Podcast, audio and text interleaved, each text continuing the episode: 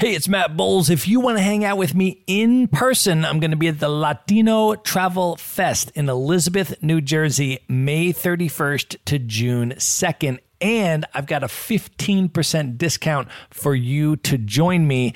Just go to themaverickshow.com slash Latino. That's L-A-T-I-N-O. There you're going to see your 15% discounted ticket. There are going to be multiple guests from the Maverick Show attending, so you'll be able to hang out with all of us in person. You do not need to be Latino in order to attend. Everyone is welcome. Again, get your discounted ticket at themaverickshow.com slash Latino. And as soon as you do, send me a DM on Instagram at Matt Bowles Maverick. Let me know that you're coming so that we can make plans to link up in person. And now, here's a clip of what's coming up on today's episode we are the people that are immersive. We are the ones that want to see, okay, where does our Black history and diasporic history intersect with the story of the location where we are? We look for the local vendors that come from the neighborhoods that can get us access to the townships and the parties and the local restaurants and the mom and pop shops that people aren't looking for in a guidebook. That's how we get down when we do our nomadness trips. And so for us, it was about always seeking out and also representing the underrepresented. And that has not changed at all with us. We've just gotten better about it and doubled down on our mission.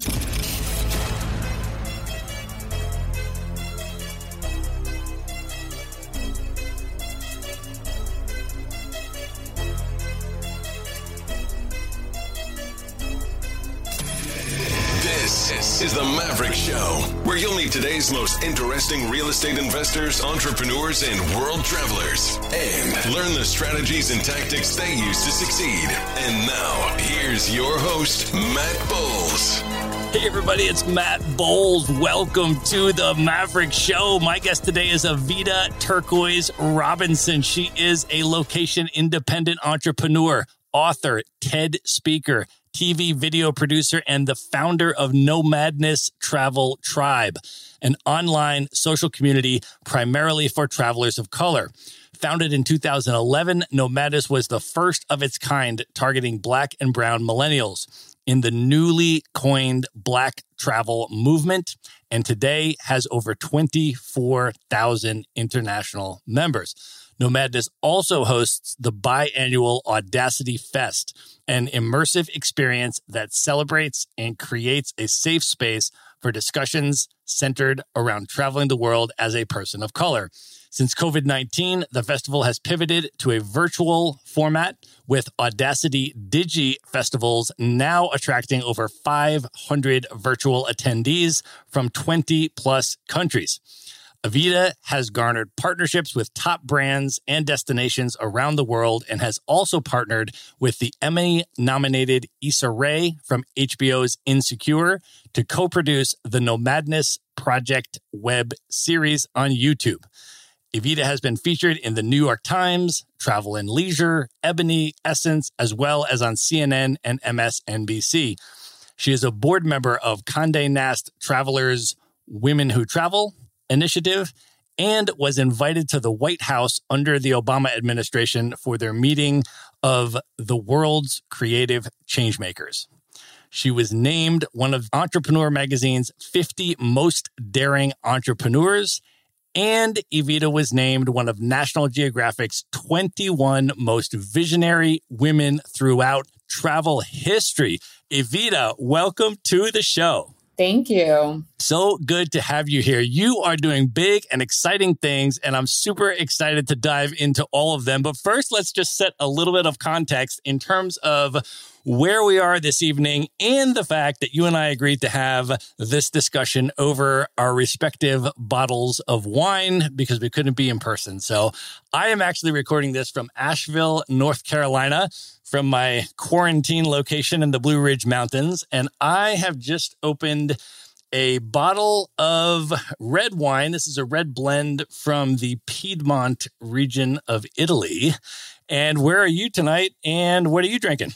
I am home, also in my quarantine quarters in Newark, New Jersey, and I have a glass of Sauvignon Blanc, but specifically a Sancerre, which is one of my favorite whites.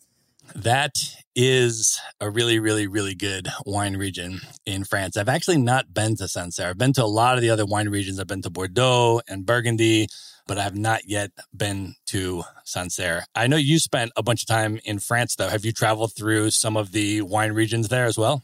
I haven't. I didn't get the opportunity to do that because when I was out there, it was literally for the New York Film Academy. I was shooting films, I was in an intense course that was taking up about half of that summer that I was there. So I did not get outside of Amsterdam, I wasn't able to venture off. I was in a really immersive kind of creative space.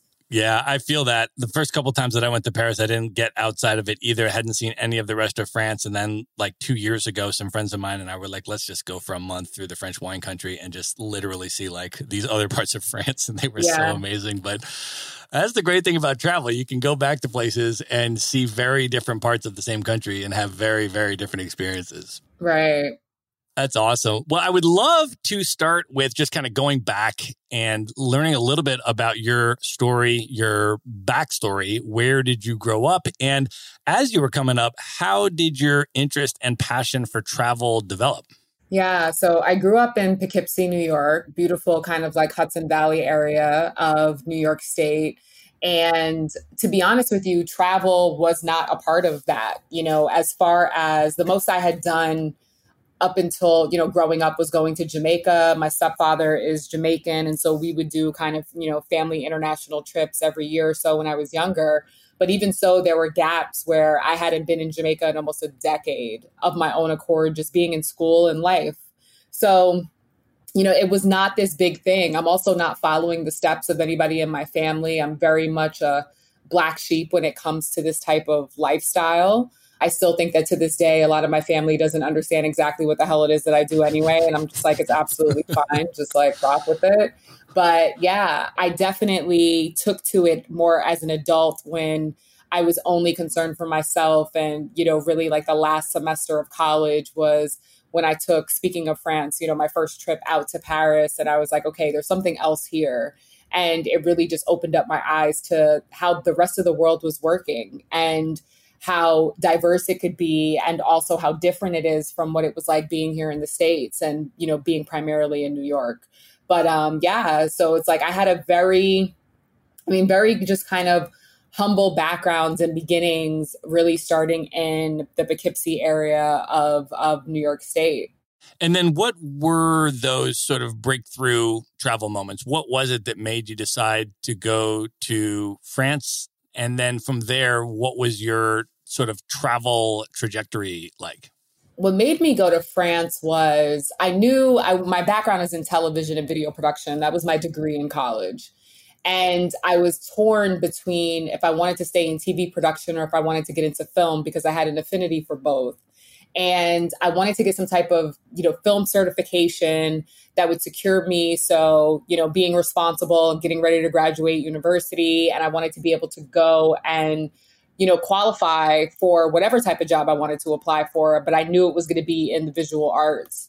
And so when I was looking at the New York Film Academy, being a New Yorker, you know, it's so easy and viable to take these courses right there. At that point in time, they had their main office right in Union Square in New York City but I didn't want to do it in New York. I wanted to go somewhere else and actually use this as an opportunity to travel.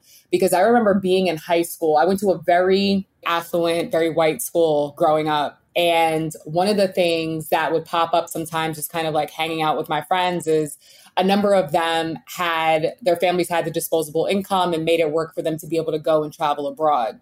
I was not in that particular position within my family. And so, you know, being the active person, I couldn't just be a part of the clubs in high school. I had to run them and be on the e board and all this other shit. And so, when it came to study abroad and their travels, there were times where I would just literally be there quietly in awe of some of the places that they had been to. Ironically enough, Paris was the main conversation that I remember um, about a trip that they had taken over one summer. And I made a silent promise to myself at my friend Joe's house at that time in high school. I said, one day I'm going to be able to contribute to these conversations. And that was the silent promise that I had made to myself really about turning my life at some some capacity of my life into international travel. I didn't know what it was going to look like. I didn't have a plan. I didn't go into it knowing any of this stuff was going to happen, but that was enough to push me and to secure me in this space of really wanting to see what the world had to offer. So as I graduated, you know, from school, graduated from college, I was again faced with okay what are you going to do after school? You know everybody talks and i was the commencement speaker of my graduating class and it was just like you know everybody's like what are you going to do with your life? And now the real world and all this other stuff and i had this funny quote in my commencement speech where i was just like yeah everybody's been asking you what you're going to do now that you're entering the real world as if everything you've done thus far has been fake and because it used to agitate me because you put so much work in. And another thing i said in my speech was you know i've been in school since kindergarten. I think i deserve a break you know? And i was one of the only people out of my graduating class that was traveling right after school. And so i made a conscious decision to go the alternative route. And to figure out what life was going to lead for me on the other end. I didn't speak another language. I had never really traveled. I hadn't traveled internationally outside of visiting family in Jamaica as a child, but I wanted to see what was going to happen next. And so I ended up linking with the New York Film Academy, signing up for a digital filmmaking workshop and had narrowed it down to Tokyo, Florence, and Paris as the places that I wanted to take the program. And my best friend from high school happened to still be living in Paris during her study and work abroad program and was like, look, we can share a flat. It's going to be super small. We're going to have, we're going to have to sleep in the same bed every day. But the time that you're here also coincides with the end of her program. So I ended up just shacking up with one of my best friends from high school during this time, right at the end of college in Paris. And so Paris for me was so transformative because that's where everything started. You know, that was, I was doing my art. So I was in a creative haven, which I love so much. And, you know, soaking in everything that is Paris, everything that was Western Europe. I remember the day I landed, within 24 hours, I had packed a overnight bag and spent a weekend in Amsterdam and just took the train to Amsterdam by myself. And so I just remember being fascinated at how close the countries were. You know, the the way that Europe is set up, it's like, you know, their countries, especially in Western Europe, are like the equivalent of our states as far as how easy they're to get they are to get to. And I tried to take as much advantage of it as I could. But outside of Amsterdam, I couldn't really bop around too much because of just the intensity of the filmmaking school that I was in at La Femis and our hours. We were shooting multiple films and editing every single weekend. So it was pretty hardcore, but it was one of the most amazing and transformative experiences of my life. That's amazing. When you went there at that age, the first time you went to Paris, were you aware of sort of the history of all these amazing international expats, James Baldwin and other people that had gone to Paris, and just sort of the creativity that these amazing people produced in Paris? Were, were you sort of aware of that history and, and as you were stepping into that as a creative? Not at all, actually. And it was much later in life that I started to really connect the dots in that way. And then I was able to kind of deep dive a little bit more into it when I did my TED talk um, in 2017. That was when I was really just like, you know, as you said, James Baldwin, Josephine Baker, so many Black expats, so many, you know, even war heroes that you know travel was a part of you know their their military work and so there's so many ways and you know iterations of what a historical black traveler has looked like right? And the purpose for for getting out. And you know to your point artistry is a huge one. And definitely paris for whatever reason was kind of like on everybody's pit stop you know? Everybody had some type of time in paris. And so i guess i kind of went through my own my own love affair with the city as well. But at that time, I was completely oblivious to the impact that this particular city had had on so many other influential people in my community. But it did have that impact on you. And then after Paris, what was your next move? How did that sort of springboard your travel and life trajectory? Yeah. So I remember our final film that we had to show in the theater at La Femis. Literally, they waited and showed mine last. And I was like nervous the whole night. I had some of my friends there, and you know, it was nerve wracking because you have to sit through everybody's films and, you know, people are getting antsy.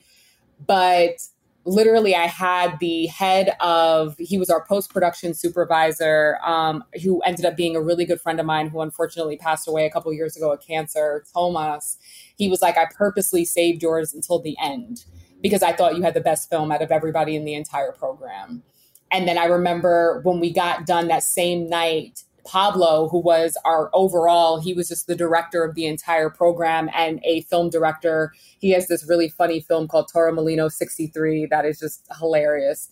And just an amazing professor, I guess you would call him, and an older but student of the craft. And I remember him pulling me to the side and being like, Evita, listen, he's like, I don't know what your plan is for like this thing called life, but that proverbial it factor that they talk about, you've got it and he's like, and I don't want to, you know, sway you and push you anyway, but I want you to pay attention and hear me when I tell you that you have a gift and you've got to utilize it, whatever that looks like for you.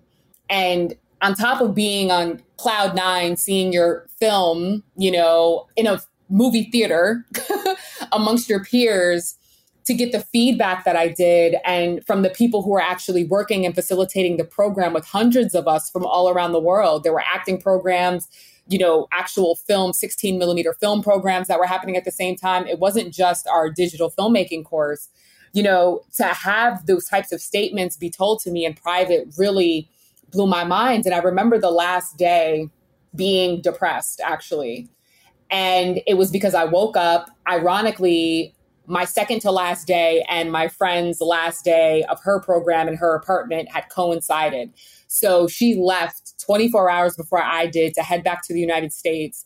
And the last morning, I woke up in her apartment alone.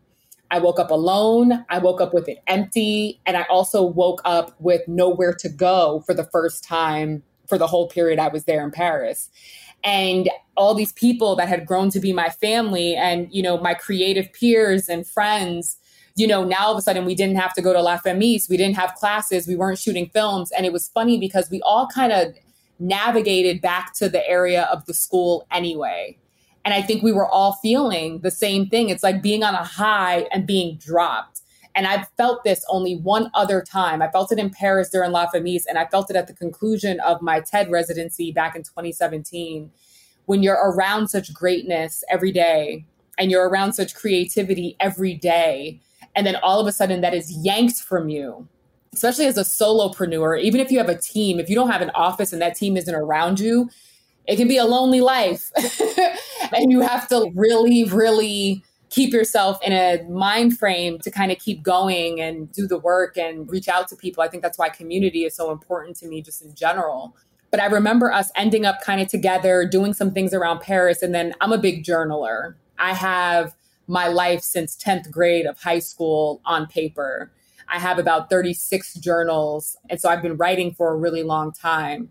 And I remember sitting down with my journal, sitting in front of the Eiffel Tower on the Grand Lawn, and just saying to myself, like, I don't know what this means. You know, I don't know what this means. I'm newly graduated. I'm scared as fuck. I just graduated school. I don't know exactly what's next, but I know what I'm going to try. And to be in Paris, looking at the Eiffel Tower with this backdrop, having these thoughts, it was just, it was emotionally overwhelming, but it set the stage for something that I did not know was getting ready to change my entire life. And so coming back to New York, I stayed in Poughkeepsie for about a couple months before my mother and I rang each other's necks. And then I ended up moving to the Bronx, which ended up being where I called home for about 10 years. But in the midst of the decade that I spent in the Bronx and working freelancing in and out of reality TV and things of that nature in the city, I also ended up living in Thailand. I ended up living for a year teaching English in Japan. Like all of these subsequent opportunities came, and I ended up really becoming a backpacker, like a solo backpacker, and was broke as hell but was still finding a way in between these freelance gigs to kind of like take the time I had off and actually go and see the world. That's amazing. How did Japan and Thailand, which one was first? And then I would be curious to hear your experience in both in terms of also where were you in Japan? Where were you in Thailand? And what was that experience like? Because those countries are very different from New York City and they're very different from Paris. So I'd be real curious about how your experience was there. My first time in Asia was moving there. I had never visited, didn't know Japanese at all, damn sure didn't know Thai. But with Japan, it was funny because I was I was working at I think truTV at the time, and this was when truTV was very new. And I was working at truTV at the time, and I was, you know, my hours, my freelance hours were coming up again. And it was like, all right, what am I going to do? I hadn't shut up about Paris since I had been back. And, you know, I ended up running into a girl that I went to school with. She graduated a year after me, Joanna, and just ran into her in the city. And she had just gotten back from spending a year teaching English in Japan. And she was like, Evita, look, if you want to actually go out in the world and see it but also be able to make a living. She's like, I really recommend teaching English. And I think with your personality, like, you'd be great at it. She was like, and I'm going to tell you like this it's both the longest and the shortest year of your life. And I had no idea what she meant by that. She was like, and it's hard for me to explain it. So I'm just going to leave it at that. It's the shortest and the longest year of your life, both at the same time, but it's an experience that you will never, ever, ever forget. And so I needed a job, you know, just overall. So at the same time that I was getting freelancing gigs in New York, I also started, you know, applying for teaching gigs all around the, the world and seeing where it was. And I ended up getting a call back fairly fast from this company that, you know, places teachers in Japan. Again, I had no interest in Japan. I had no background in Japan, none of it. And so I was going out on a limb and I started the interview process in like November of 2008. The first week of January 2009, I get the email saying that I was placed in Niigata, Japan, right? Had never heard of it. Obviously, everybody tries to go for like Tokyo or Kyoto or Osaka, someplace like some big city, you know, where they feel like they'll have some normalcy, amenities, and maybe a couple people that still speak English. Um, I ended right. up in Niigata, Japan, and I had never heard of it. You know, it and Niigata is right across from South Korea, actually in one of the tallest buildings, Toki Messe, in downtown Niigata. You can actually see parts of South Korea from the top of the building. That's how close they are. And I remember just researching it. It's the biggest city on the West Coast. It's about a four hour drive north uh, northwest of Tokyo, and it's a quick like hour and a half, two hour Shinkansen bullet train ride from Tokyo, which is how I got there the first time. And I didn't know anybody. I didn't know anybody. I didn't know shit. so I ended up um, having about six to eight weeks really to get rid of my apartment, get a sublet in. I had a cat at the time. I had a boyfriend at the time. Like I was like, I don't know what is happening. I had to just like level everything out. And I ended up moving to Niigata, Japan, and I was an elementary school English teacher for seven different schools on a year contract. And literally every day I was at a different school. Four schools had me once every two weeks, and then I had three schools that had me every week. And it was just kind of this rotation that I had. And it was an amazing experience. And it was just, but it was it was the shortest and the longest year of my life the way that joanna said it. Like when you look at a year on a calendar i remember literally putting my calendar up on my wall and blacking out the dates and feeling like i was missing opportunities back home. And then my heart was between like my boyfriend back home even though we had decided to kind of like split a little bit and then what was going on in japan. It was just a lot of being torn between places. And the first couple months were hard I was dealing with jet lag. My body was reacting to Japan. And, you know, even just things like the sun coming up at like four in the morning, you know, because I was a bartender on the weekends. I had like three jobs, four jobs. I had my normal, you know, uh, morning job as far as every day which was teaching in the school system. But then I also got college students and also taught at private schools in the evenings. And then I ended up getting a bartending gig on Fridays and Saturdays at a foreign bar, literally just to be able to like speak English. like, you never know how much just talking English is just like, you got to be kidding me, how much you're deprived of it in these situations. Uh, my friend Megan, Megan is like my best friend that I made when I was living out there. She's another teacher from the States based out of Florida. I remember every day we would be on the phone after work for like three, four hours. And we're just like, why the hell do we do this? Like, why are we talking so damn much? And we realized it's because like our brains were purging. You know, like you're around people all day that either don't know how to speak English or are very choppy at it. And so to be able to have like a fluid conversation with somebody, you automatically just end up on the phone with them every single day for hours and hours at a time.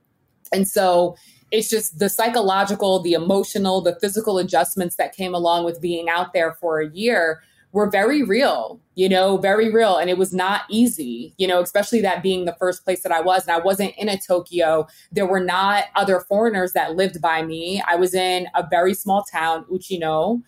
And in Uchino, I was literally the only black person that was there, period, you know, and and that's an interesting position to be put into as well is like I know for a fact that I am the first black person that all of my students at all of these schools ever came in contact with in real life. Like when can you ever say that? You know? And so for me it's like I was this representation and there were these cool moments where like I left right after Barack Obama was inaugurated the first his first term I wasn't there. I was not living in the United States during the first year of his first term. And so I remember the sentence structure that I had for some of my students was like, you know, say it was like, do you like vegetables? And I would have flashcards with different types of vegetables on them. What I would do is I would run my kids ragged, especially the young ones. I would have them run across the room for like yes or no. So the whole class, they're running back and forth. And I remember one day I was writing the sentence structure on the board and when I got to the side of the room where I was writing yes for yes, I do like, all of a sudden the kids start yelling from the back, yes, we can. Yes, we can. wow. And I was like, whoa, whoa. And it caught me so off guard. And I started to cry.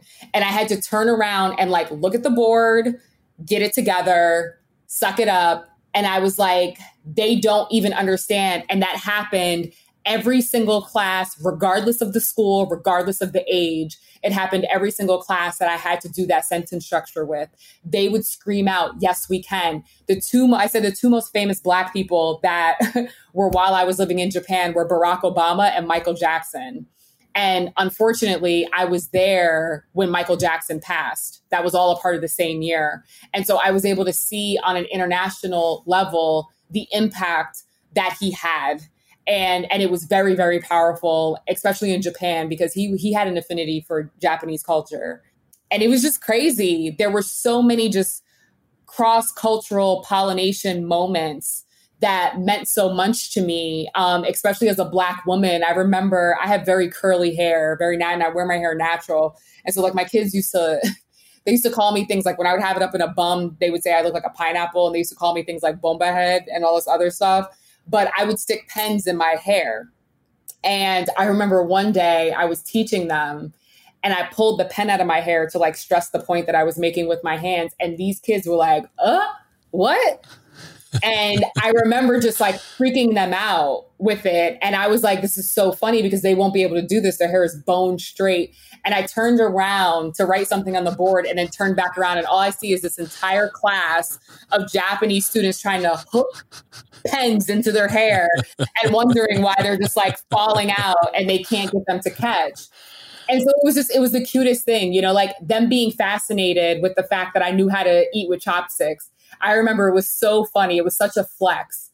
You eat you eat there's not like a i only had one school that had a cafeteria like it's rare that there's like a cafeteria especially for the elementary school when it comes to japanese elementary schools you eat in your classroom and your teachers normally eat in your classroom too unless they you know you elect to eat in the the teacher's room which i always didn't i always wanted to be by my students if i could be and so they would set up a desk and the other thing is every single student had a job so they would literally put on these smocks they had these color coded hats and depending on if it was white or if it was red depended on like what your role was that day and they served themselves food so like there was like an assembly line and everybody gets the same thing. There's no variation, no menu. This is what's being served today.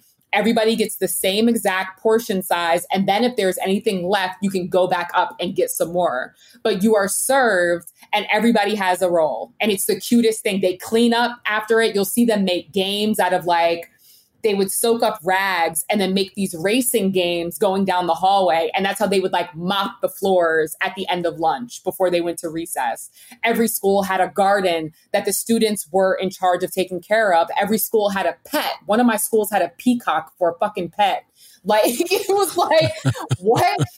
But it was so fascinating. And I think and it was so beautiful because it showed the power of community and the fact that we are all intertwined. It's not this individualism, you know, that we have so much that runs prevalent in the United States. And there was just a beauty to the things that I witnessed and was a part of and the things that I learned about their culture. Like there's still things today that I still incorporate in my life and in my home from the time that I spent in Japan. It's a very, very dear place to me. And so, you know, it just, it really shaped so much. And it was it was one of the most intense but beautiful and just stripping experiences I've ever had in my life. I say that like if you go back to Niigata, you'll see like in my neighborhood where like there must be like some like Evita snakeskin that just like shed because I completely morphed into a different person doing that program and and I'm so grateful for everything that it taught me and exposed me to and you know I've had teachers that I worked with reach out to me be, through social media. I secretly hope one day that my students like remember and find me on social media to kind of talk and now they're of age so I could like hang out with them you know? And I hope that they stayed in English you know? And I hope that I made it fun for them and and they had a sense of freedom in my classes that meant a lot to me. And so I loved the experience very dearly. It challenged me on every single level. And I almost left about three months into it. I almost called it quits and came back home.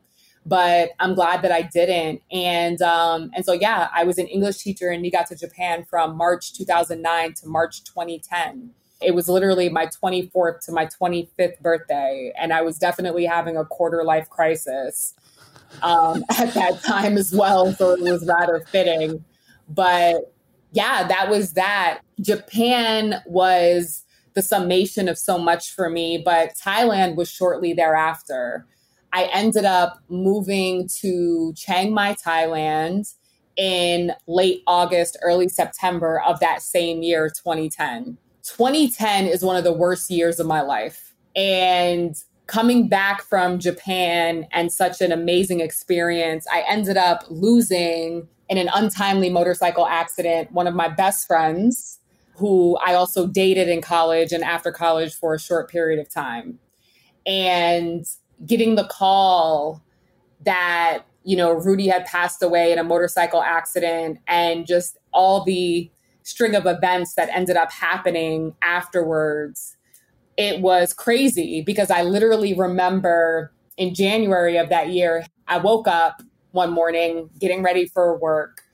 And he was like, V, hit me up when you get this message. He had sent me a text message on my cell phone.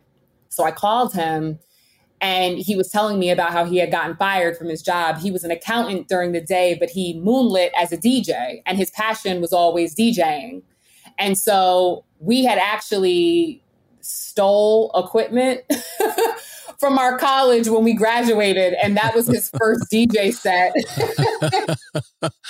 there is a lot of uh, historical lineage to that, by the way. I mean, for folks that don't know, one of the most significant moments in the history of hip hop and the history of DJing was when they had the blackout in New York City in the late 70s and mm-hmm. all of the electricity went out in the Bronx. Yeah. And people just broke into the music stores, stole the DJ equipment, and yeah. all of a sudden there was just like this massive proliferation of hip hop and DJing culture. So there is a long and uh, glorious tradition of that. So I'm not mad at you, Evita. Yeah, yeah. I was like, I've I was like, fuck it, we're about to graduate. I was like, all these damn student loans that they taking from me, you gonna take this fucking equipment. We good. We're good. like, and so yeah, like you know, there was a three of us, Rudy, myself, and one of my good friends still to this day, Josh, like we used to call ourselves the triad. And we were all inseparable. And we used to run student groups together, diversity groups, and all that other stuff on college campus. So, you know, when he had messaged me and letting me know that he had gotten fired, I was like, good. Now you can just focus on DJing and really go after what you want. And he told me on the phone, he was like, V, this is why I called you.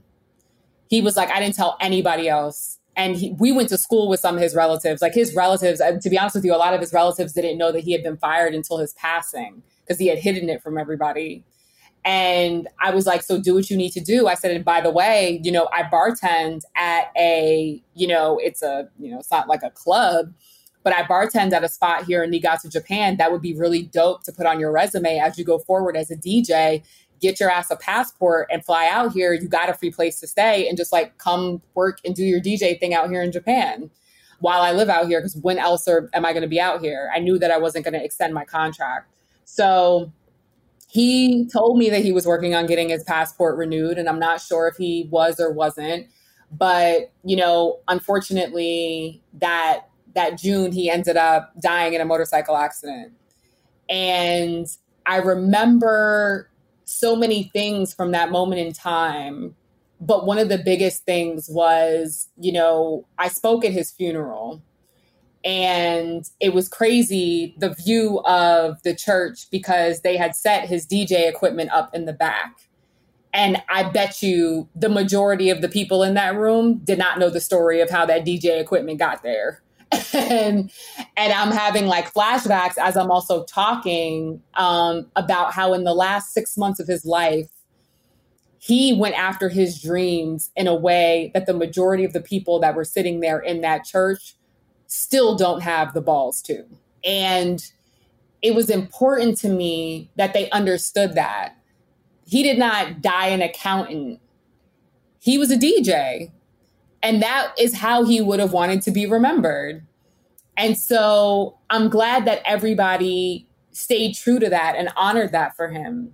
And so for me, also seeing him in this state, his body, not to get morbid, but it was a permission slip for me. You know, this man was my biggest living advocate. Anything I needed, you got it. Don't worry about it.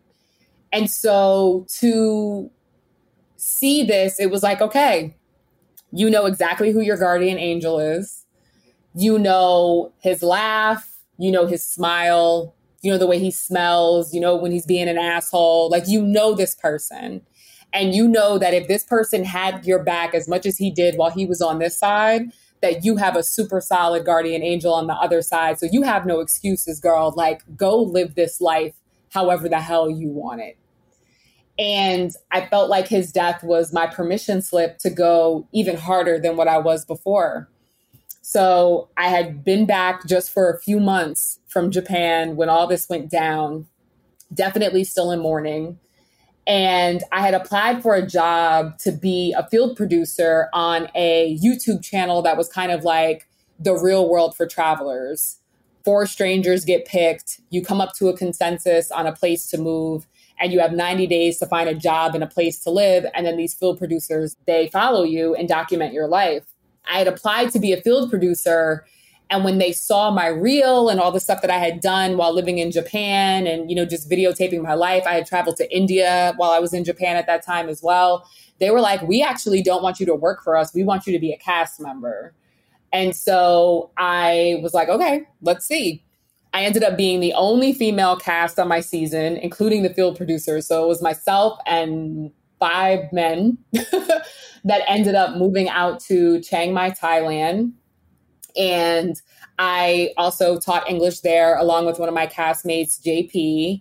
Uh, and we ended up living out in Chiang Mai, Thailand while getting our lives videotaped for a YouTube show and they never released all of the footage. I think like the first like two or three episodes came out and were released on YouTube. And then they were done because we had a screening at one of the guys' houses, but I don't know if they just like didn't get the funding for the graphics. Something happened, and the majority of our season in Thailand did not get aired. And I ended up having to leave a month before we were supposed to. So we were supposed to be in Chiang Mai for three months. I left after two months because while backpacking on a visa run, between Thailand and Cambodia, I got stung by a mosquito and ended up catching dengue fever. So for the last like two weeks that I was in Thailand, I was in and out of the hospital and was just like, look, you know, my family at that point in time was like, you know, we've been kind of riding with this backpacker shit. We don't really get it, but like live your life. But now you're sick and this is scary. How about you bring your ass back home? And that was the first time that my family had ever, I don't know, they were talking to me the way that I had heard other people's families talk to them and I didn't really have that problem of, you know, what are you doing with your life? And are you going to get a job? And why do you feel like you have to be out here? And I was like, oh, this is that shit that they're talking about. Got it. Now I see. And so my family didn't really get it and didn't understand the necessity for it, especially on the back end of having dengue fever. So I came back to the Bronx, got better, and was in this really crazy psychological and emotional space. I was dealing with reverse culture shock for the first time, which is crazy. If you've ever gone through it, it's crazy. Yes. Yes. Reverse culture shock is the most, it's like one of the most bizarre things that you could ever feel in your life.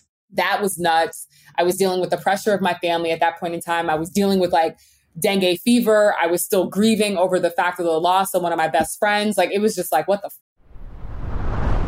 I want to take just one minute out to let you know that in addition to hosting the Maverick Show, I am also the co founder of Maverick Investor Group, a real estate brokerage that helps you buy turnkey rental properties in the best U.S. real estate markets from anywhere. So these are single family homes sometimes two to four unit properties, and they're either brand new or fully renovated, and they already have tenants and local property management in place.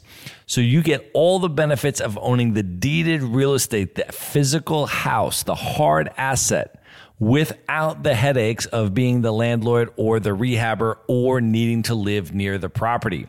So I want to offer you a free consultation if that sounds interesting to you. To learn more about it, you can just go to themaverickshow.com slash consult. And now back to the episode. Fuck, like what is happening here? And that was when I started Nomadness. So let's talk about that a little bit. You're in that moment of your life, and what was the impetus for founding Nomadness? And maybe just share a little bit at that time, because I know it's evolved a little bit since then, but at that moment, what was it that you were hoping to create, that you needed, that you were attempting to create? And what was Nomadness when it initially started? And then how has that evolved? I literally created what I needed, which was a community. I needed to surround myself in some capacity with other people that look like me, that I could identify with, that maybe like grew up the same way I did, that understood that this travel thing isn't a fad, it's not a phase, it's not something that you do for a little bit and then you get over, that it actually becomes an intrinsic part of your life if you're a traveler, right? And so for me, it was all about creating community. And I did not see the communities that I wanted to be a part of at that moment in time. Instagram wasn't around. Like Nomadness is older than Instagram. And so you didn't see a lot of the pictures and the images. I mean, still to this day, the travel industry is grossly underrepresented when it comes to mass media and hosts of shows and things of that nature. You know, one of my biggest focus now is bridging my television and video and film production background with travel. My dream has always been to have my own travel show. And so that that dream has not gone anywhere. It's actually, you know, become fever pitch the older that I get. And so there's that component to it as well. But for me at that point in time, and this still holds true, is I was looking for community. You know, I needed to talk these things out with somebody else because my family and friend circle did not get it. And it wasn't about forcing them to get it. It was about letting them live where they live in their space and me live where I live in my space. But I needed community. And so I built it. And the first hundred people I handpicked and put into tribe, and it just organically grew from that first 100 at the time, how did you find those 100 people? Were those literally you? Did you literally know 100 other Black world travelers that had had similar experiences to you, or like how did you find that initial core of people? It was a mix. I mean, at that time, I had been a travel blogger, you would say. So I knew that I had certain followers and people on Facebook that were, you know, kind of into it that had been abroad. The only thing I was really, really worried about at that point in time is I just wanted it to be a community of people who had at least one passport stamp that was it. That's still our only prerequisite now. Like you have to be a traveler of color or an ally. Like those are the two things that you have to be for Nomadness members. Like we have white Nomadness members. We're just primarily black. We're like the best analogy I've heard for us is that we're kind of like a travel HBCU.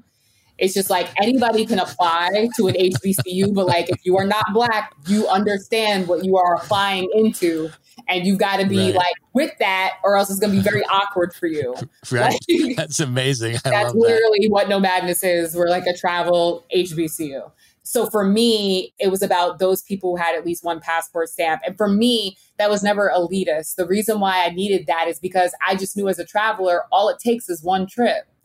One trip will change your life.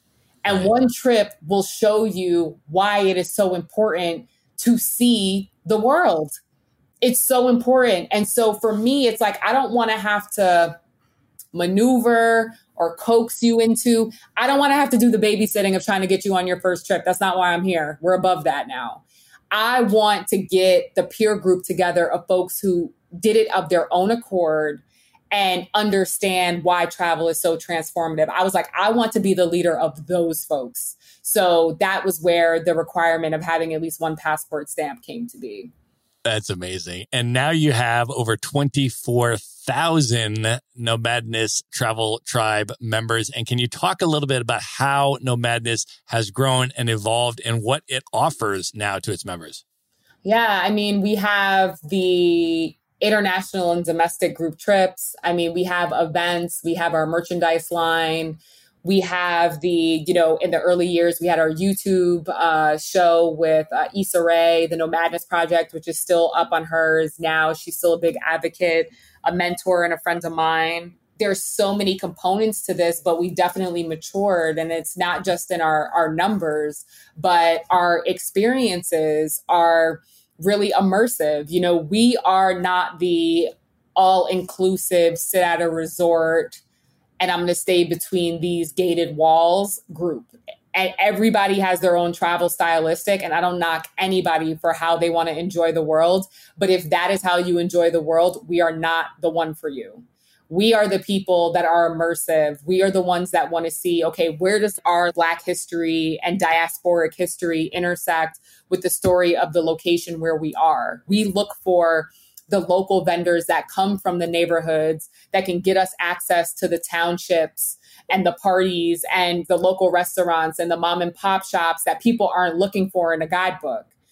That's how we get down when we do our Nomadness trips. And so for us, it was about always seeking out and also representing the underrepresented. And that has not changed at all with us. We've just gotten better about it and doubled down on our mission. And in the beginning, people, I feel like the industry thought we were a fad. And I just talked about this. And so Condé Nast Traveler gave me two pages of their issue that's out right now, their August and September issue, to just talk about like Black Lives Matter and how it intersects with the travel industry. And I went off, like I went off. And they printed it, which was also surprising, but it was great. And it's a conversation that also needs to be had in so many levels. And it's been just so powerful to see people take heed and finally pay attention because we were ignored. You know, I think people thought we were too early. Then it was just like, are there times where it's just like, oh, we're too black? Like, what's going on? They didn't realize, like, I knew how much money we were bringing into the industry because I created a business out of it. I literally became an entrepreneur out of people in the travel industry not paying attention. Literally you weren't paying attention to our demographic. You didn't think that our dollar meant anything. You didn't think that we even had exposable, disposable income to be able to go out and have these excursions. And thank you because I became an entrepreneur and a community leader behind that shit, you know? And so for me, it's been an interesting maneuver and growth with not just the tribe and what we represent, but also with myself as being I hate the word influencer. I don't really consider myself an influencer. I'm more of a community organizer and one of the mavens that are in this space. I come from it from I don't give a fuck about my follower account on Instagram. That's not what I'm in this for. For me, it's more about, okay, what is, what are we providing for our community? Like, what is the added value? How do we show up for our community in various ways? Are they into the stuff that we're doing, like Audacity Fest and things of that nature? Do they care? And are we keeping them involved? And are we having them be a part of the process? Those are the things that I, I concern myself with the most. So that's kind of what we were and what we are. I think at our guts, we're still the same. We've just matured and evolved and we pack a, a bigger punch now and and we're really changing the scope of the industry and people are finally starting to recognize it in this moment audacity really changed the game for us though that i'm not even gonna lie like that idea was like that was the game changer well, let's talk about that a little bit. I mean, first of all, your Condé Nast Traveler piece was fantastic. I read it. We're to link it up in the show notes in this episode so that everybody else can read it as well. And I also attended your Audacity Fest Digi, which was awesome. A couple weeks ago was fantastic. And I would love for you to share a little bit about that, though, in terms of Audacity Fest, what it was initially, and then how you pivoted post COVID 19 to a virtual format, which has been incredibly successful. Thank you. Um, so, being a keynote speaker, like I speak very much on travel and diversity. I, I'm one of like the OGs in this space, and it's something where it's like tourism conferences, you know, governor balls, all types of stuff. There's a ton of things that I've been a keynote or a panelist at. And so I see the room. You know, when you're on the stage, you really see the room. And the rooms are very white, you know, as is the industry overall. But I represent a very black and brown space. So it's interesting when these worlds collide. With that said, I was tired of knowing so many of the heavy hitters, so many of the dope folks that are out there doing it in this community, knowing who they are and the work that they do, and it being like one or two of us sprinkled in a crowd every time that I'm at one of these events. The representation was not there at all. So, in the likeness of creating Nomadness, I was like, well, you know what? I'm going to create the event where it's all about us and we're the majority and then any allies that want to show up are actually the minority in the room. I wanted something that was focused on Black and Brown travel influencers, community organizers, activists, mavens, our resources, our stories, what it's like traveling as a person of color. Like, I was like, I want to get into all of that stuff. And I want to take the conversations that we have in the Nomadness Travel Tribe group and Facebook and bring that to life. And so that is really, that's where Audacity Fest came from. And so we started it in 2018 in Oakland. We had 2019 in Memphis. And because of COVID, we were supposed to literally in like a couple, like next weekend was supposed to be the weekend that we were having it in New York. We ended up doing a digital pivot, the first one being on May 30th of this year. And the second one, like you said, just happening about a week and a half ago, um, two weeks ago on August 1st. And so Audacity Digi was our digital iteration. And I said, you know, I don't mind going digital, but I'm somebody where form has to also meet function. If it doesn't look like us, sound like us, feel like us, have the energy like what our normal in person event was, I'm not doing it. And so it took us a while to find the platforms that we wanted, to figure out how to rig the platforms to really customize the experience. And we've really been able to come up with something that nobody in the travel industry has been able to produce in the digital format in 2020. And we're really, really proud of the energy that goes into it, the people that we have. You know, we had 100 people more register from Audacity Digi 1 to the, to the second.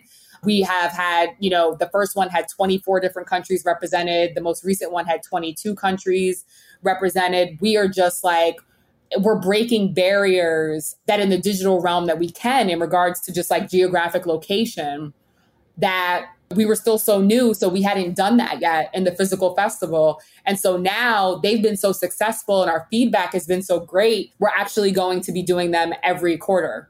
And so our next one, Audacity Digi 3, is actually going to be on Saturday, October 24th. And we have dates where we're going to keep doing it. Even when we can do the in person Audacity Digi. We're still going to be having the Audacity Fest. We're still going to have Audacity Digis throughout the course of the year because they're that much of a value add for our community. I love that. I think that's a really, really good idea because so many more people can attend digitally, you know, even if it's not COVID 19 time, just from around the world, you know, they can attend. So I've already got my ticket for the next one in October. We're going to link up in the show notes so folks can get their tickets as well and join into that. One of the things that I was really impressed with, and I want to ask you about, Evita, is if you can talk about intersectionality within the Black travel community and how Nomadness and Audacity have been able to create a space and provide a platform for different Black travel experiences. Yeah, I mean, intersectionality is the fact that like we're not a monolith. Like there are, you know, different age brackets within the Black and Brown travel community. We have LGBTQ as another subset. There are just a bunch of intersections, people with disabilities, a bunch of intersections that also make up the broader Black and Brown travel community. And so we just make sure that throughout our programming and our attendance that we hit off on all levels. Like that's something that's really important to us. That's awesome. Can you talk a little bit too, just in terms of your trips that Nomadness has organized about the significance of Black travel spaces and the difference between, for example, experiencing a part of the world solo or with a group that's primarily non Black people versus experiencing a part of the world with an all Black travel group? It's about being around like minded people I mean, that's really what it is. There's just certain things that we don't have to say. There are certain things that we don't have to look out for or, you know, be hyper cognizant of. There's certain things that I, as an organizer, look for when I'm booking these places to make sure that my community would feel comfortable here. So I think that when you're among like minded travelers and possibly travelers that are of the same ethnicity for us, you know, there's just, it's a different vibe and there's more of a family vibe from the beginning because we get it. You know, there's a lot of unsaid things that come along with being Black and things that we just intuitively know and looks that we just have and ways that we connect even with strangers that's very universal for us. So I think it's a lot of like those intangibles knowing that those things are already set up so that you're going to have the best experience and the safest experience for a group of Black people. I think that makes the way we go out a little bit different. Awesome. I want to also ask you about your TED residency experience and your TED talk, which was absolutely fantastic. Thank you. Yeah, I mean, really, like you brought the ruckus in this TED Talk, and I want everybody that's listening to watch your TED Talk. So we're going to link that up in the show notes, and I it's only six or seven minutes long, so I really want to encourage everybody to go and watch the TED Talk. But I would love to hear your experience in the TED residency program and leading up to the creation of the TED Talk, and tell folks a little bit about what you did with that TED Talk the TED residency program is something that they don't have right now anymore. And they started it years ago. I've known and had tribe members that were in every single iteration. I think they got up to like the sixth or seventh residency. I was a part of residency number three. And essentially, what you have to do is you have to apply for the program by doing a project for four months because the residency program is you work out of the headquarters of TED in Manhattan for four months. And then at the end of the four months, you give a TED talk. And so they help you prepare for it through a number of workshops, writing sessions, going through editing. You know, you guys are helping each other memorize it. They take kind of like the Michael Jordan of everybody in various industries and curate just a powerhouse group of people that are really, really, literally trying to change the world. And so I did not get into the residency. I got denied the first time I applied, but I wanted it so bad and had so many people that were a part of it who were fierce advocates of the work I did that I reshaped my project and applied again. And the second time I applied, I got in. And it was just a very powerful experience, you know, to be around day to day people who are at the top of their game. I still have relationships with these people to this day some of them are dear friends and will be for the rest of my life. A number of them have spoken at Audacity Fests, are members of Nomadness. I've also shown up for them in their respective spaces as well. It's just, it's one of the most important and beautiful networks that I can say that I'm a part of. And and I'm really appreciative of the people because that's really what makes the residency is the people. The talk was like one of my checklists on my vision board. I had wanted to give a TED talk for a decade and it was something that I was very clear that I wanted to do. It is one of the most terrifying experiences in my life. Even as somebody who is very vocal and does a lot of public speaking, there is just something very unique about that red dot and it is just kind of traumatizing actually. And only people who have done ted talks say that. And then it's funny because you'll you'll get people that want to book you for speaking engagements and they'll be like yeah like we want you to do like a ted talk style. And i'm like they think that that's the best thing to say because you've given one and they don't realize that anybody who's given a ted talk if you hear that you're gonna like send them into like PTSD. So it's like, it's just like, don't ever say that to somebody who's given a TED talk. Like, come up with something else, like, describe it another way. But just an amazing experience and something that I would do it all over again if I had to. You know, I gave the first TED talk on the Black travel movement across the board. And so that was a real honor for me as well, being able to be the representative of this work and of this movement, but also of the Negro Motorist Green Book by Victor Hugo Green, and you know, really connecting the dots historically for so many people of all ethnicities who just did not know how far this movement reaches back to. And so for me, it was it was very important, and I was very honored to be put in the situation on that stage with that platform to be able to tell that story. Can you go a little bit deeper into that in terms of the history of Black travel safety and explain what the Green Book was for folks that don't know, and then how Nomadness fits into that historical lineage? The Negro Motorist Green Book was created by Victor Hugo Green, who was a mailman in New York during Jim Crow when it was not safe for Black people to travel around the United States there were things called sundown towns where they were distinct towns where black people had to get out by sundown or they could be killed and meet with force and violence by both locals and the police. And so the Negro Motorist Green Book became this kind of like overground railroad map that was updated annually that charted out all the safe spaces for black people to be able to travel within the United States. So it was it was like a phone book essentially. It was broken down by state and then by city and it was a list of hotels and lodging spaces, different saloons that you could go to, different car repair shops that you could go to, people's houses that would accept you if you were a black traveler. It was literally your book to just know where was cool and where was not, regardless of where you were in the country. And so it was a very powerful tool that literally black road trippers as they you know were becoming more affluent and able to travel around during jim crow and were driving around the country it became their like bible. They had to keep it close because that was your navigation tool.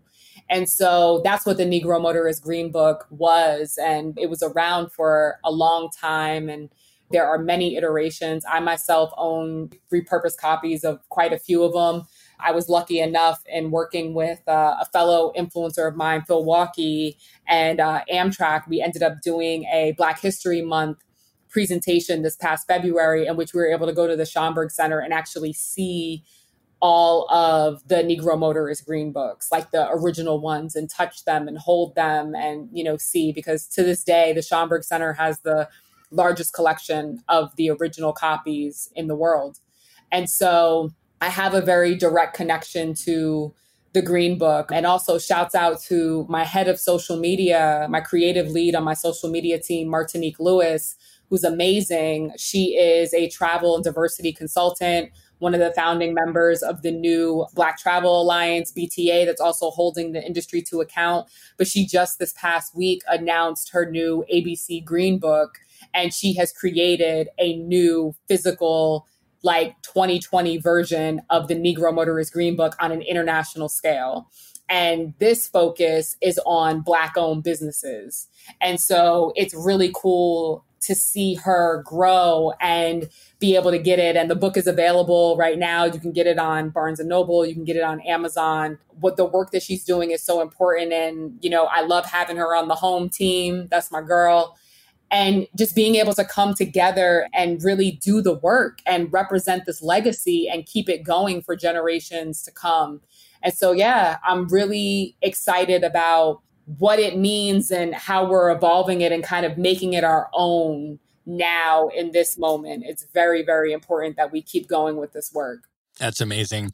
Can you talk a little bit about the underrepresentation? You sort of alluded to it earlier the underrepresentation or misrepresentations of travelers of color in the travel industry and amongst travel brands and how Nomadness has been challenging that, and you personally have been challenging that, and what the results and impact have been so far. And if you want to bring it up to immediate present day, I, I'm particularly curious as well over the, you know, the last few months of the Black Lives Matter demonstrations that have been happening all over the world. What type of impact you're seeing that have on the travel industry as well? Okay, so the representation just really hasn't been there. You know, that's kind of just what it is. And so for us, it's just like, I'm very big on like, I'm not going to keep hitting my head against a door, the same door. Like, I'm just going to create my own. I very much believe it's important that you create your own table while also getting a seat at others.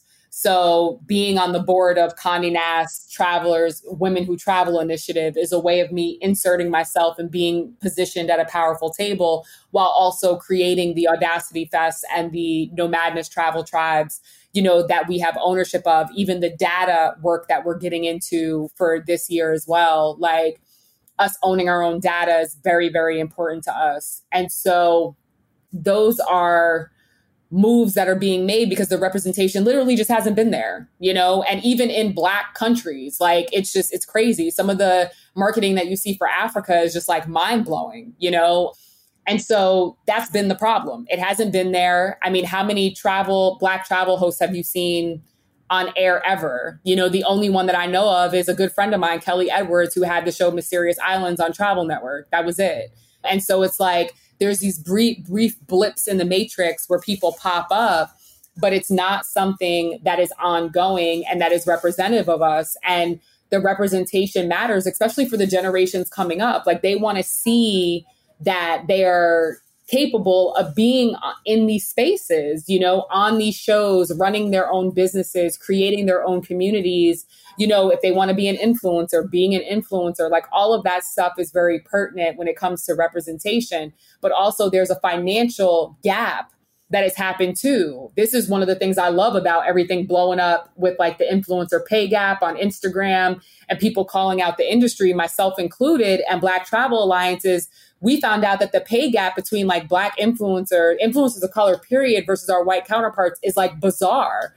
The sponsorship and marketing dollars huge gap between our events. And a lot of times we're bringing in more value, more people, and a better experience.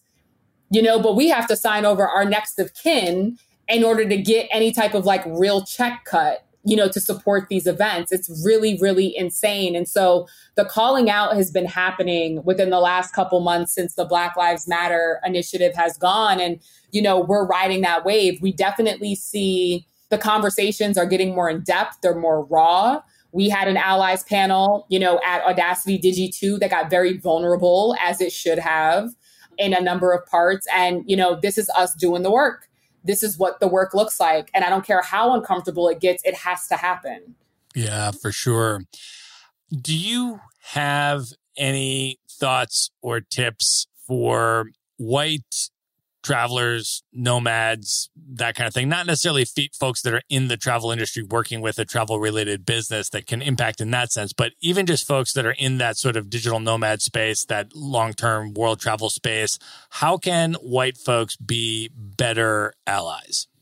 Well, don't be racist. This is the thing, right? White people have access to intimate spaces that black people don't, right?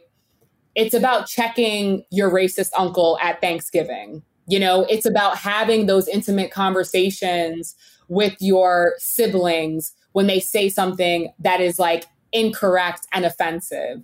It's about those intimate spaces because this is a thing like racism isn't really bred in society. This is like some homegrown shit, right? And so it's about infiltrating and stopping and challenging those spaces in their tracks when they happen. I don't have access to people's home life and whatever's being said behind closed doors. Even the major Black activists don't have that access. There's something that's happening before it even gets into mainstream that white people have to take ownership over because racism isn't really Black people's problem. We're, and it sucks because we get all the side effects of it you know, but it's not our problem in that it's also not up to us to fix it. You guys have got to fix this. And until that happens internally and within your white intimate spaces, it's never going to bleed out into mainstream America where we can actually see it and it can change. It's just not. And so I think travel, whether you're in travel or not, I don't even care if you have those people in your life that you know are problematic, it's time to start stepping up to these people. It's time to start calling them out. It's time to start infiltrating these spaces and speaking up and being an ally, not in front of me, but in front of them, because that's where the real change happens. I agree 100%. That's awesome. Let me ask you an entrepreneurship question. You've done a lot of really impressive stuff on the business side of Nomadness. And I want to just ask if you can speak a little bit about that because we have a lot of entrepreneurs that listen to the show in terms of how you were able to build the business that you built, the multiple streams of income that you have built, the way you were able to create streams of income that were going to be resilient even through unexpected things like COVID 19. You were able to pivot, you were able to be innovative, you were able to have additional streams of income that weren't necessarily as impacted by it as some of the travel industry was destroyed by it. Your company was not. Can you talk a little bit just from the business side about how you've built what you've built and how you've been able to maintain it despite all of these crazy curveballs that we business owners have been have been thrown lately?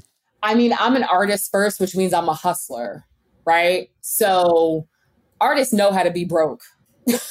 Unfortunately, you know, creatives know how to be broke. We know how to flip something from nothing. We know how to make a dollar. We know how to look at something that looks really generic and make it not so generic. We know how to market things in different ways. We know how to diversify income because that is literally how we survived.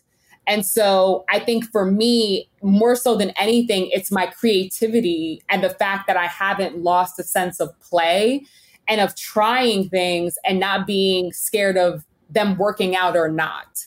I approach things like a project, but I'm going to be honest with you, some of this shit I can't teach because it really is, it really does intrinsically come from a space of creativity. I think when people are hyper analytical, there's a space for that but you've also got to make space for the magic that can come up. You've got to make space for the fact that some things aren't linear, they're not straight laced. You are not going to find the way I built Nomadness in anybody's business book. I have broken hella rules, and including the first one, which is that business is not supposed to be personal. My business is extremely personal to me. I work with people. I care about these people. They care about me. It's extremely personal to me. And so all of the things, there's no blueprint that I could ever usher out to anybody. It's really about diversifying and also looking at opportunities from a creative space and in a creative lens to be able to see different ways of going about it because business as usual is stupid. The thing with me is I get bored easily also being a creative. So I'm not scared of trying something new. I never have been. So this is really just about implementation and having proper teams. And that's the other thing. Teams are a really, really big thing. I've had to let go of entire teams in a full sweep in us rebranding years ago and kind of just like maturing and going to the next level. So being honest about what your team is capable of. But I think for us, it's really about innovation. It really is innovation. And that is the when I tap into the creative part of my brain, not the business side at all, actually. That's awesome. I love that. Let me ask you one more question and then we'll move into the final section, into the lightning round. Uh, I want to ask you about your lifestyle design, let's just say pre COVID. if there were no global pandemics restricting us, what have you come up with in terms of your ideal lifestyle design travel cadence? How much do you travel for how long? How frequently do you maintain a permanent home base? All that kind of stuff. What does your ideal lifestyle design look like? My ideal is homes around the world. There's particularly four places that I'm looking at the possibility of having homes and being able to use them as disposable income, passive income when I'm myself or my family's not there and then being able to live there as I want with the freedom of, you know, just kind of traveling around the world. But home bases are very important to me. Because I travel so much, I need a home. That's what grounds me. What are those four places? One would be in the United States. I'm not sure exactly where, if it's the place I live now or somewhere else. Um, South Africa, Spain, and Thailand. Amazing. I love that. All right, Evita, at this point, are you ready to move in to the lightning round? Yeah. Let's do it. The lightning round. All right. What is one book that has significantly impacted you over the years that you'd most recommend people check out? The Celestine Prophecy. Awesome. What is one travel hack that you've developed over the years that you'd recommend to people? Always have oregano oil on you, especially if you're traveling to a place where the food is questionable. I love that. Who is one person currently alive today that you've never met that you would most love to have a one on one extended dinner with? Beyonce. Nice. What are your top three favorite travel destinations you've ever been that you'd most recommend people check out? South Africa, India, and Berlin. Nice. I know you've been to India a number of times. It's one of my favorite places as well. I think it has the best food on the planet of Earth, in my opinion. I know you've been there a number of more times than I have been. Um, do you want to share a little bit about what you love so much about India and what it means to you? Because I know it's really important to you. It's just a mystical place. It's it's a place that I never leave there complaining about the same things that I went there complaining about. It's very humbling. I think that people need to travel to a place that humbles them at least every like two years and India is that place for me. And I just have relationships that have withstood, you know, in the last decade, I've been there eight times. I go there almost annually. So for me, it's just, and going there for Holi Festival of Colors is just one of the most beautiful and fascinating and enchanting times and joyous festivals that I've ever experienced in my life. And so I really, really feel like, I don't know, it just touches me on quite a few levels, but I love the, the mysticism, the humility that I get from India and the experiences that I have there. So awesome. All right, what are your top three bucket list destinations? These are places that you've never been, highest on your list, you most want to see top three. Egypt, which I was supposed to be in in April. um, Egypt, Morocco, and hmm, what would my third one be? And I would say Cuba. Nice. I lived in Egypt for about a year and I've been to Morocco a couple times as well. So definitely hit me up when you're ready to plan those trips post COVID. Uh, happy to give you some tips on those. All right, Evita, final question of the lightning round and the most important question of the lightning round because I understand that you've never revealed this before in public. I'm going to ask you to name your top five hip hop MCs of all time. You ready? Yeah. And this may change. I don't know. But right now, I'm really. I was like, I'm like, yeah, I think so. Um, my top five, I'm I'm really comfortable and confident saying uh, Biggie, Black Thought, Mos Def, Andre 3000, and actually Eminem. He's an insane lyricist. Um, so those would be my top five. Nice. A good picks. I love that. All right. Evita, I want you to let folks know how they can join the Nomadness Travel Tribe, how they can get tickets to the next Audacity Digi Festival, how they can follow you on social media with all the awesome stuff that you are up to, and anything else that you would like folks to know or how you would like people to come into your world.